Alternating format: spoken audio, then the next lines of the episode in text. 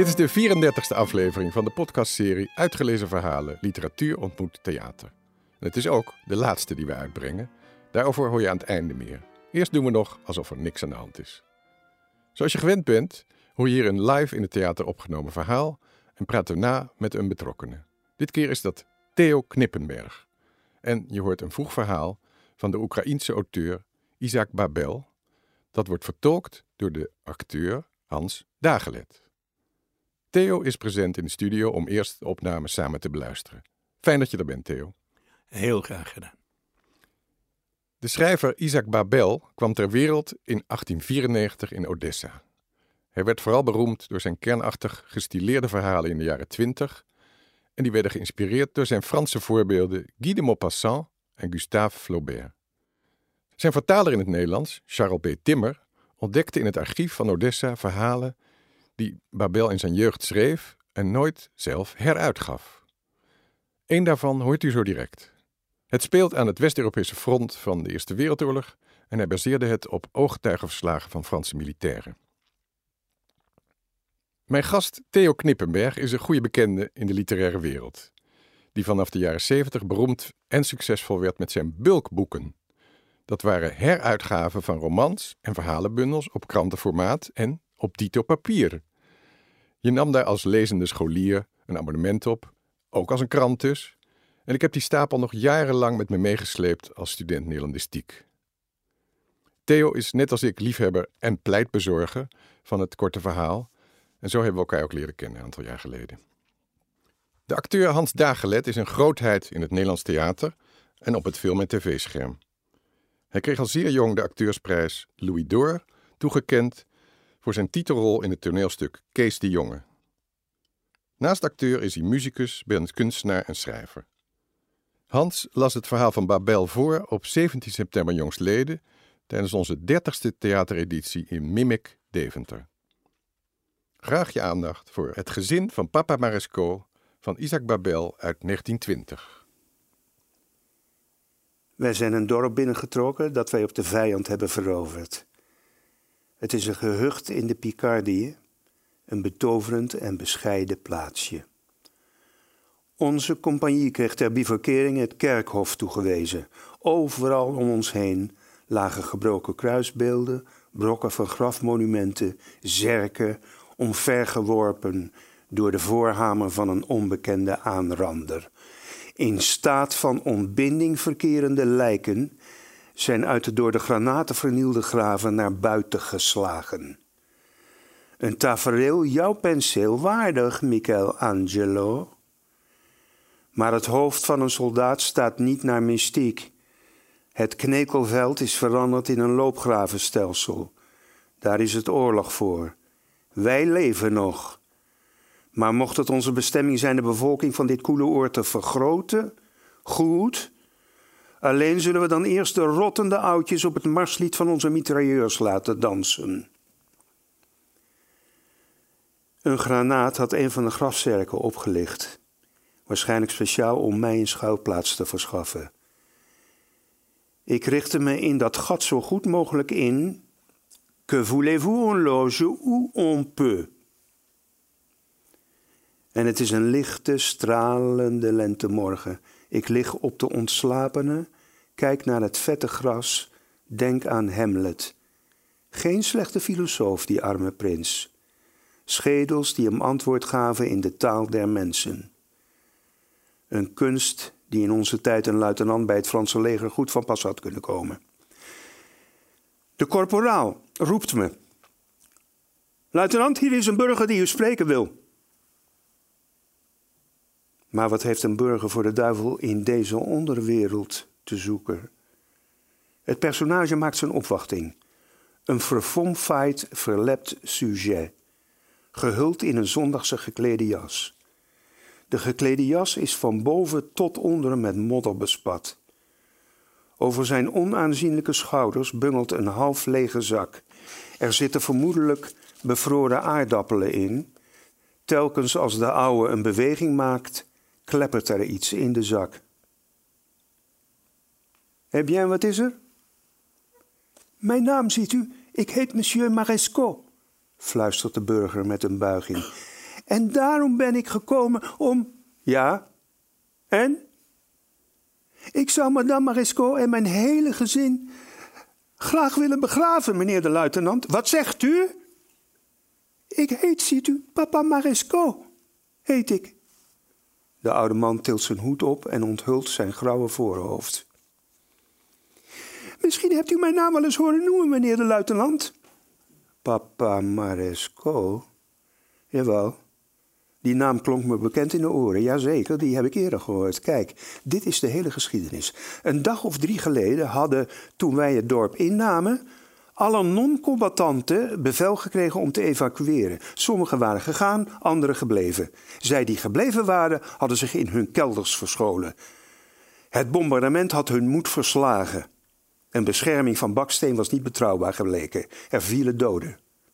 Een heel gezin was onder de brokstukken van zijn ondergrondse schuilplaats om het leven gekomen.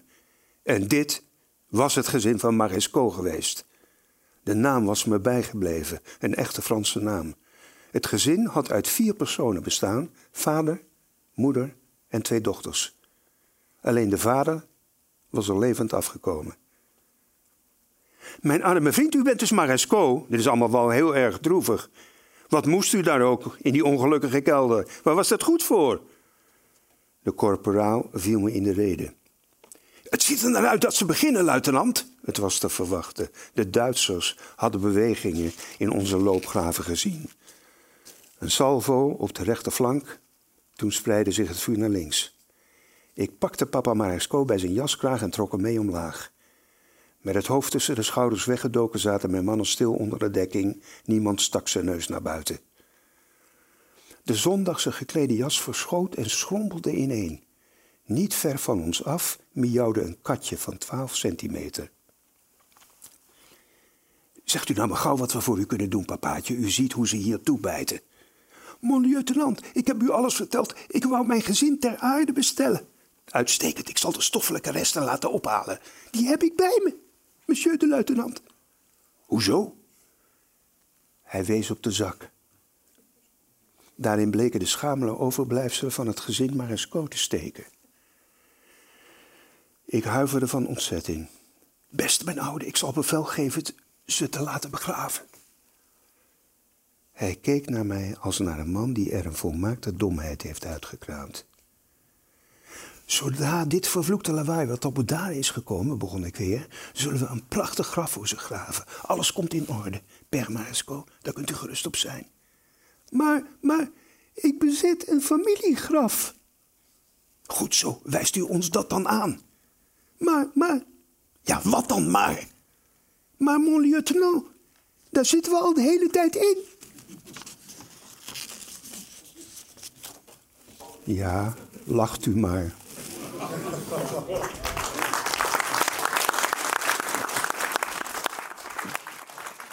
In de studio praat ik zoals aangekondigd na over het verhaal en de schrijver met Theo Knippenberg, die het verhaal onder mijn aandacht bracht. Theo, even aanhakend op het, het lachen aan het eind.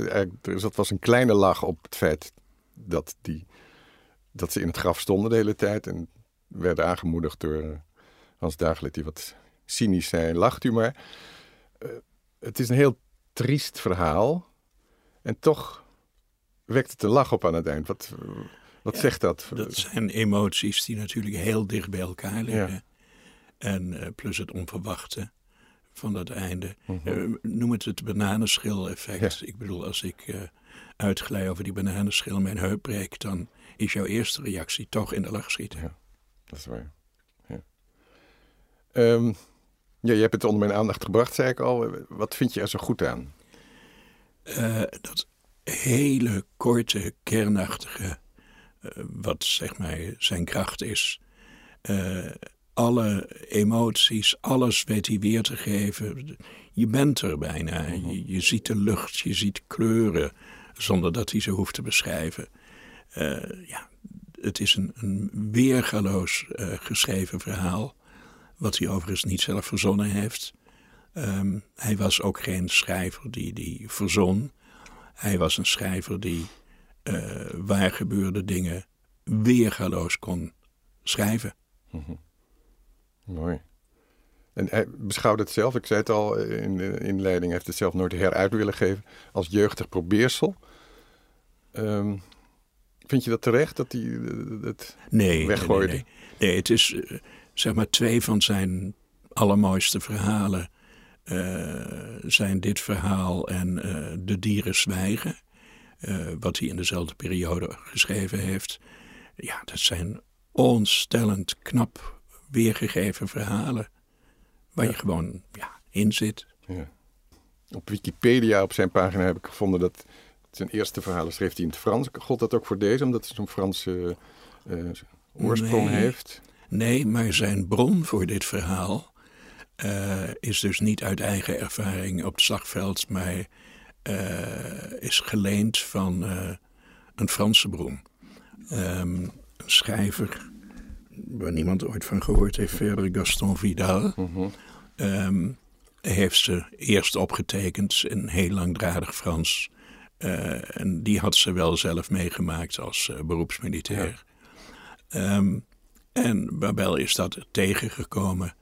Uh, net als dat andere verhaal, De Dieren Zwijgen. Mm -hmm. Zag daar dit verhaal in. Ja. En ja, dat mooi. is al met al is van een, een, een, beschrijving van het Frans van misschien 26 pagina's. Is uiteindelijk dit piepkorte verhaaltje overgebleven. Heel mooi.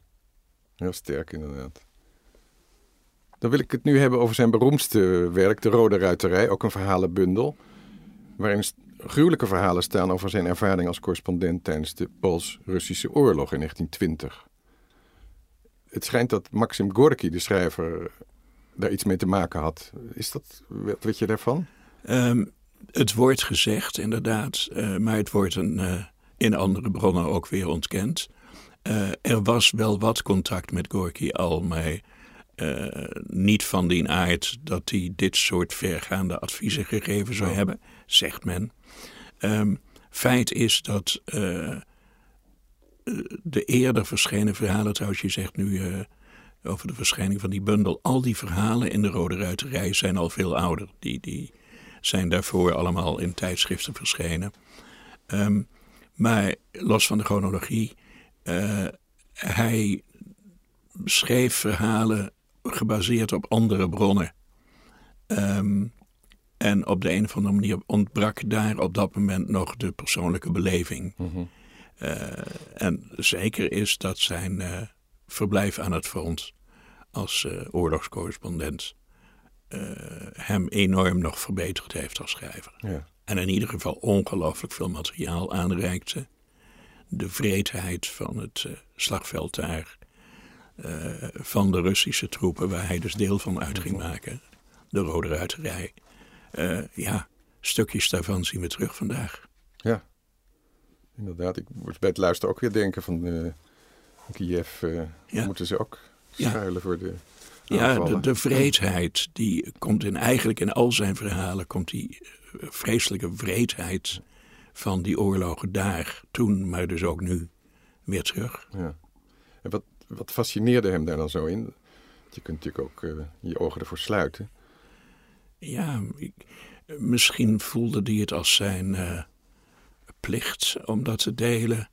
Uh, misschien was dat ook het enige, zeg maar, thema wat hem tot deze hoogte van schrijven kon brengen. -huh. Ik weet het niet. Want hij heeft een andere bundel, was Verhaal uit Odessa. Dat, dat, op zijn jeugdherinnering ja. gebaseerd, begreep ik. Of waar hij geboren is. Ik vind die verhalen toch minder. Oh. Dat zijn verhalen over een, uh, ja, het gangstercircuit in uh, Odessa. Uh, de voorloper van onze drugsbaronnen. Ja. En, en, maar trouwens, een andere die mij nu te binnen schiet het heeft ook een beetje te maken, denk ik, met uh, wat heet de Joodse ziel. Hm. Um, hij was natuurlijk een, een echt, uh, zeg maar, uh, een, een, Jood in een land waar Joden eigenlijk non-stop vervolgd werden.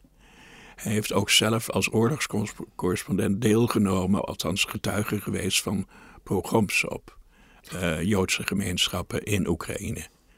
Um, maar het is diezelfde Joodse ziel die toch wel heel erg neigt. Uh, je denkt aan, aan andere Joodse auteurs. uh, naar dit soort gruwelijkheden. Ja. Hij werd door het Sovjetregime, dictator Stalin en de zijnen dus, op handen gedragen en genoot zeldzame privileges, terwijl veel andere schrijvers, tijdgenoten, werden vervolgd en vermoord. Weet je waaruit die privileges bestonden en wat moest hij daarvoor in de plaats doen?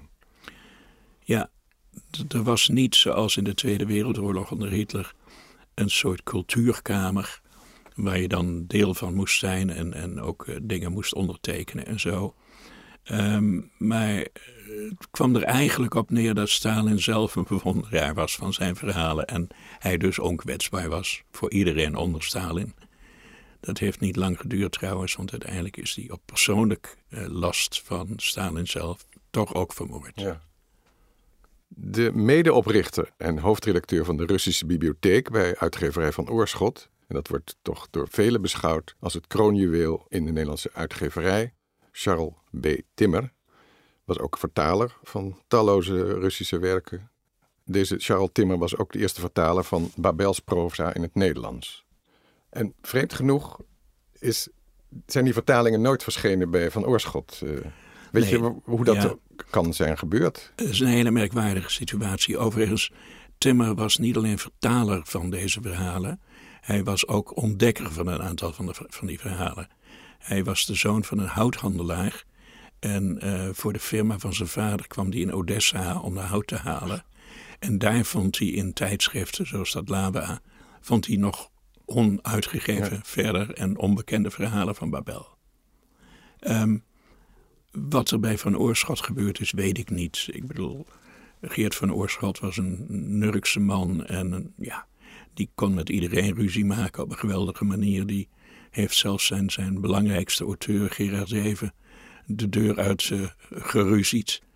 Um, wat hier gebeurd is, ja, feit is dat Timmer besloten heeft om met die verhalen niet naar zijn eigen uh, en van Oorschots Russische bibliotheek te gaan, maar ze elders onder te brengen. Heel bizar. Ja. Ruzie. Ja, en toen is er pas in deze eeuw een nieuwe vertaling verschenen van alle verhalen. Niet deze die je net gehoord hebt overigens. Uh, bij Van Oorschot in de Russische bibliotheek. Ja, de Russische bibliotheek heeft die verhalen doodgezwegen. Ja. En uh, is een mooie nieuwe vertaling daar niet van. Al geef ik de voorkeur aan, aan die oudere vertaling. Uh, heel opvallend is ook dat in die nieuwe vertaling van uh, uh, Vrouwtje Slofstra... Um, die oude vertaling volslagen verzwegen blijkt. die hele Russische bibliotheek heeft dus nog nooit gehoord van meneer Babel of zo. Er is een toon van, nou hier zijn ze dan eindelijk die verhalen... terwijl ze op dat moment al 50 jaar in het Nederlands verkrijgbaar Ja. En dat doet ze in haar nawoord in die bundel Ja, uh, niet. ja. Ja, Laat- en de publiciteit eromheen. Eh, Timmer bestaat niet meer. Nee. Eh, grappig is trouwens dat in die nieuwe vertaling eh, dit verhaal ook ontbreekt. Ja. Eh, deze ontdekking van Timmer, net als dat andere prachtverhaal, De Dieren Zwijgen, Mhm. die staan er gewoon niet in. Die bestaan niet. Eh, Bijzonder, ja. En je, je noemde even eh, dat je eigenlijk zijn vertalingen beter vindt, terwijl die vertalers, vertalingen worden eh sleets vaak. eh, dus dit zijn uit de jaren zestig, denk ik. En toch geef je er de voorkeur aan. ja, misschien van- gewoon eh, de habits van een old man. Ja. Ehm, ik heb die verha- verhalen voor het eerst gelezen in deze vertaling. En die hebben een kleur. als ik heel diep ga, dan vind ik. De, ver- ja, de oude vertalingen zijn iets wilder, iets minder gepolijst. En eh, volgens een, een eh, Russische vriendin die de verhalen in het Russisch kent, ook in het Engels kent, en waar ik die Nederlandse vertalingen wel eens mee doorgenomen heb, ehm, zijn die qua kleur beter. Eh, net zoals het werk van Babel zelf, ruwer, ruiger, wilder, zoiets in die sfeer. Maar ja, dat zijn nuances. Ja. Dus het, het klinkt in de moderne vertaling wat strak getrokkener of wat. Ja. Nou, dan gaan we naar het einde van de schrijver. Eh, Ik begreep dat hij in 1939 eh, abrupt in, uit de gratie viel. Eh, Gearresteerd werd, ja. in een kamp terecht kwam. eh, en daar om het leven gebracht is. Niet precies bekend is hoe. Mhm. Wel bekend is dat het enige wat er van Isaac Babel overbleef, was zijn brilletje. Want al zijn manuscripten zijn ook eh, geconfiskeerd en nooit meer teruggevonden. ja, ja. ja. Ja, vandaar dat Timmer nog zoveel werk heeft Ja. gehad om zoveel terug te vinden. Ja. Waarvoor hulde. Nou, ja. En ik begreep ook dat hij allerlei bekentenissen hoeft moeten, moeten tekenen. Dat hij spion zou zijn en met eh, Trotsky samenwerkt en zo. Daar is het niks van waar, neem ik aan. Of? Geen enkele eh, aanwijzing voor. Nee. Maar goed, een beetje hetzelfde als vandaag de dag, om het meer naar de actualiteit te tillen. Was het wel die vrachtwagen op de brug Ja. van de Krim. Eh, en ga zo maar door. Ja. De Russen bleken daar goed in. Goed. Nou, hartelijk dank voor je toelichting en, en eh, kennisspuiing in dit gesprek. Met heel veel plezier gedaan. Oké. Dan luisteraar, eh, al aangekondigd aan het begin, zijn we toe aan het einde gekomen en eh, ga ik toelichten waarom dit de allerlaatste aflevering is van deze podcast. De reden is dat het geld op is, maar dat kan altijd weer bijkomen. Eigenlijk komt het op neer dat we het na een kleine vijf jaar mooi vinden geweest. Met 34 edities plus nog een aantal bonusafleveringen. Ik heb geprobeerd mijn dwarsdoorsnede van het korte verhaalgenre te maken. Met geweldige vertolkingen door de acteurs en informatieve nagesprekken. En ik heb dat met veel plezier gedaan. Het theaterprogramma gaat overigens wel door. Twee keer per jaar kun je daar in Deventer van genieten. Kijk daarvoor op onze website uitgelezenverhalen.nl. Ja, en mocht jij als luisteraar net zo kwaad zijn als ik dat zo'n prachtig initiatief eh, gaat stoppen. eh, het audio-initiatief noem jij dat. Ehm, gewoon korte verhalen op deze manier onder de aandacht van mensen brengen. Eh, misschien wil je het zelf voortzetten. Ben je geïnteresseerd in korte verhalen? Nou, mijn steun heb je. Of eh, misschien wil je het met een aantal mensen doen. Of misschien wil je het als goodwill voor een bedrijf doen. Eh, als je ideeën hebt hoe dit voortgezet kan worden. En het is echt voor het kort verhaal in Nederland ontzettend leuk en belangrijk. Meld je dan even bij Pieter. En mijn steun heb je nogmaals. Leuk, ja. Info uit uitgelezen verhalen is mijn e-mailadres. Welkom, die berichten. Ik sluit af met de verschuldigde dank aan onze subsidiegever, de gemeente Deventer.